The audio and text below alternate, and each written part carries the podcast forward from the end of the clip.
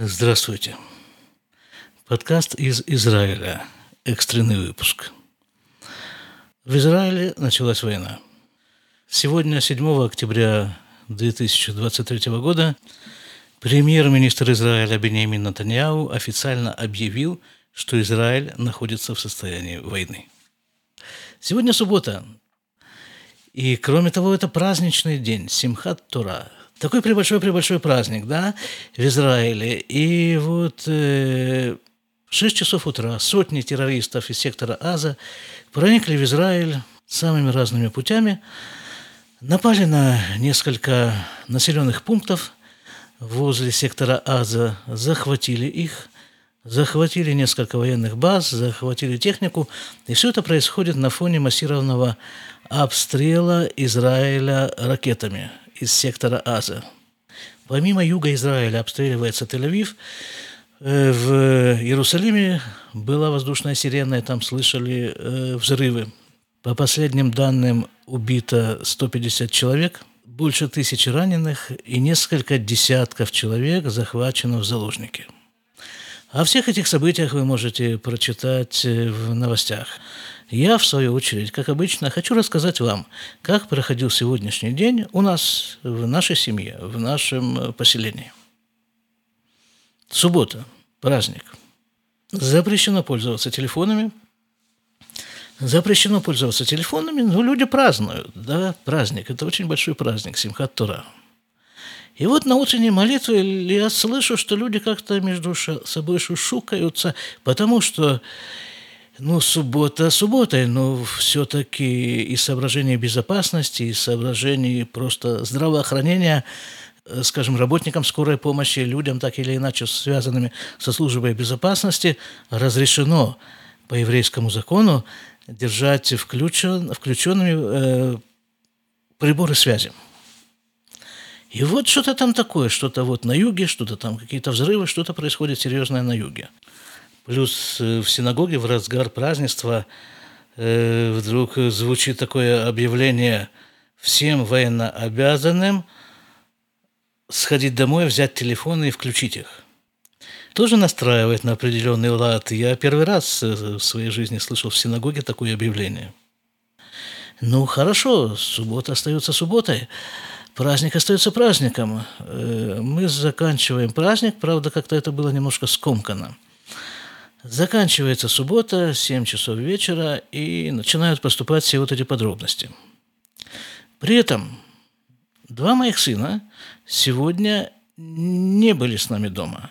Один из них, который, как вы знаете, солдат, о котором я рассказывал в предыдущих выпусках, из цикла «Армия Израиля глазами родителей» этот сын, он получил отпуск на субботу, и вместе со своими друзьями они собрались в своей Ишиве. А Ишива находится тоже там, на юге, в Аждоде. Нужно себе представить картину стандартного субботнего дня в Ишуве. Тишина, машины не ездят, ничего не ездит, ничего, никакая музыка нигде не играет, ничего не говорит. Вот полное такое спокойствие и безмятежность. И вдруг посреди этого спокойствия и безмятежности я нахожусь в синагоге, ко мне э, сзади меня хлопают по плечу, я оборачиваюсь, стоит мой сын со своим э, этим оружием, автоматом. То есть он в субботу приехал сюда из Аждода, вместе со своим другом, солдатом на машине, приехал, чтобы взять оружие, поскольку оно было дома, взять э, необходимые вещи, форму и э, как бы с нами пообниматься. Хорошо, пошли мы проводили сына в форме с автоматом, поехал он вот туда. Тем временем видим, что начинается такое движение на улицах, движение транспорта, и э, люди едут в армию, люди едут на войну. Все эти военнообязанные, которые находятся в запасе, по телефону получили приказ немедленно явиться в свою часть и сели-поехали. Второй наш сын, он тоже со своей шивой, как это обычно у них водится, в этот праздник они едут в какой-нибудь там, не знаю, в какой-нибудь город, в какой-нибудь там Ишув, куда-нибудь там далеко. На этот раз они поехали в Гиватаем, и вот там они проводят этот праздник. Ну вот в такой неспокойной, скажем прямо, атмосфере заканчивается праздник, заканчивается шаббат, и обычно после этого праздника, по окончании этого праздника, есть так называемый акафот шниот. То есть это люди пляшут, сторы, там это все продолжается полночи. Такая веселуха. Мы получаем объявление, что все это отменяется, никакой веселухи. Вообще отменяется довольно много чего.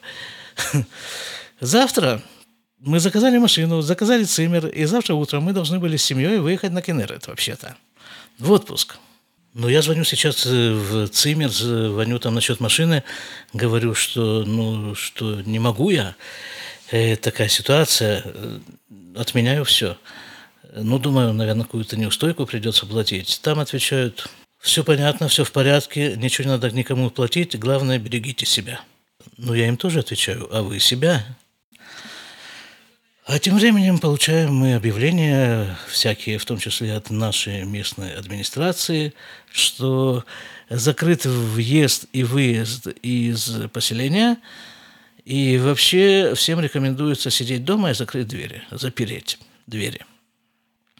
Потому что ситуация такая, как я себе представляю. Вот из Азы вырвались сотни этих самых умалишенных, этих э, террористов – Часть из них провела военную операцию э, по захвату Ишувов, по захвату заложников, по захвату военных баз, техники, а часть из них рассыпалась по всей стране.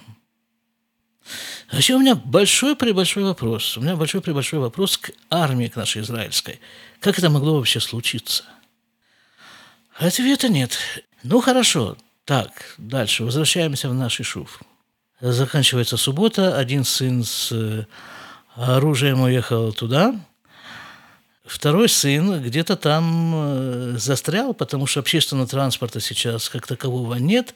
И сообщили нам наша администрация, что они организовали какой-то автобус, э, защищенный против выстрелов. Такой пуленепробиваемый автобус, и он э, будет делать такие челночные поездки от определенного пункта здесь у нас э, в нашем районе до нашего поселения. Так что вот с Божьей помощью он доберется все-таки до дома. Ну, в крайнем случае, заночует в Иерусалиме. Там у нас бабушка живет, там у него друзья. То есть, ну, есть где ему переночевать.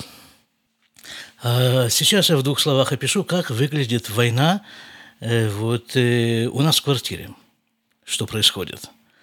Значит, младший ребенок э, сидит перед компьютером, смотрит там какие-то свои э, фильмы, а все остальные сидят и шуркают телефоны туда-сюда, и там всякие вот эти вот сообщения.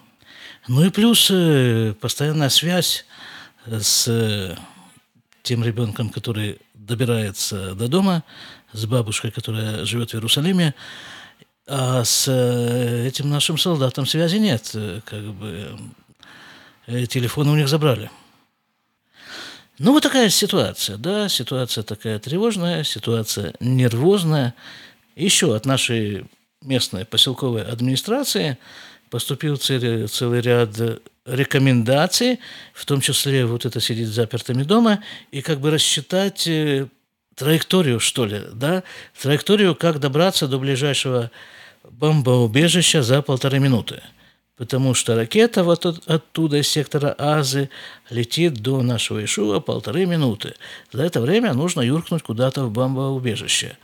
А у нас, как я вам уже рассказывал, в нашей новой современной квартире как это не печально, но бомбоубежище уже встроено в саму квартиру. Одна из комнат, в которой, кстати, я сейчас сижу, и в которую мы уже принесли по рекомендации этого поселкового совета, принесли сюда вот запас воды, вот тут какая-то еда, вот тут какие-то салфетки, все это вот, чтобы мы здесь могли обитать какое-то время.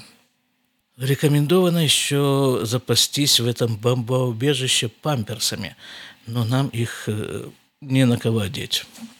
Э, только на себя, если будет очень страшно. Пытался сейчас достучаться до чаймастера, как вы знаете, это израильский подкастер, мой друг, автор подкаста «Радио 70%», он-то как раз резервист. Вот должны были как раз дернуть в первую очередь. И он-то как раз, его база находится там на юге. Но он как-то пока не ответил.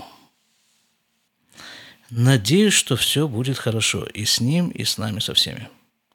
Хорошо-то наверняка будет, и наверняка это все закончится. И закончится довольно быстро, но хотелось бы поскорее. Хотелось бы на самом-то деле, чтобы вообще такие ситуации не возникали. Ну вот, вот э, на этом будем прощаться. Первый экстренный выпуск подкаста из Израиля, который находится в состоянии войны. Будем здоровы.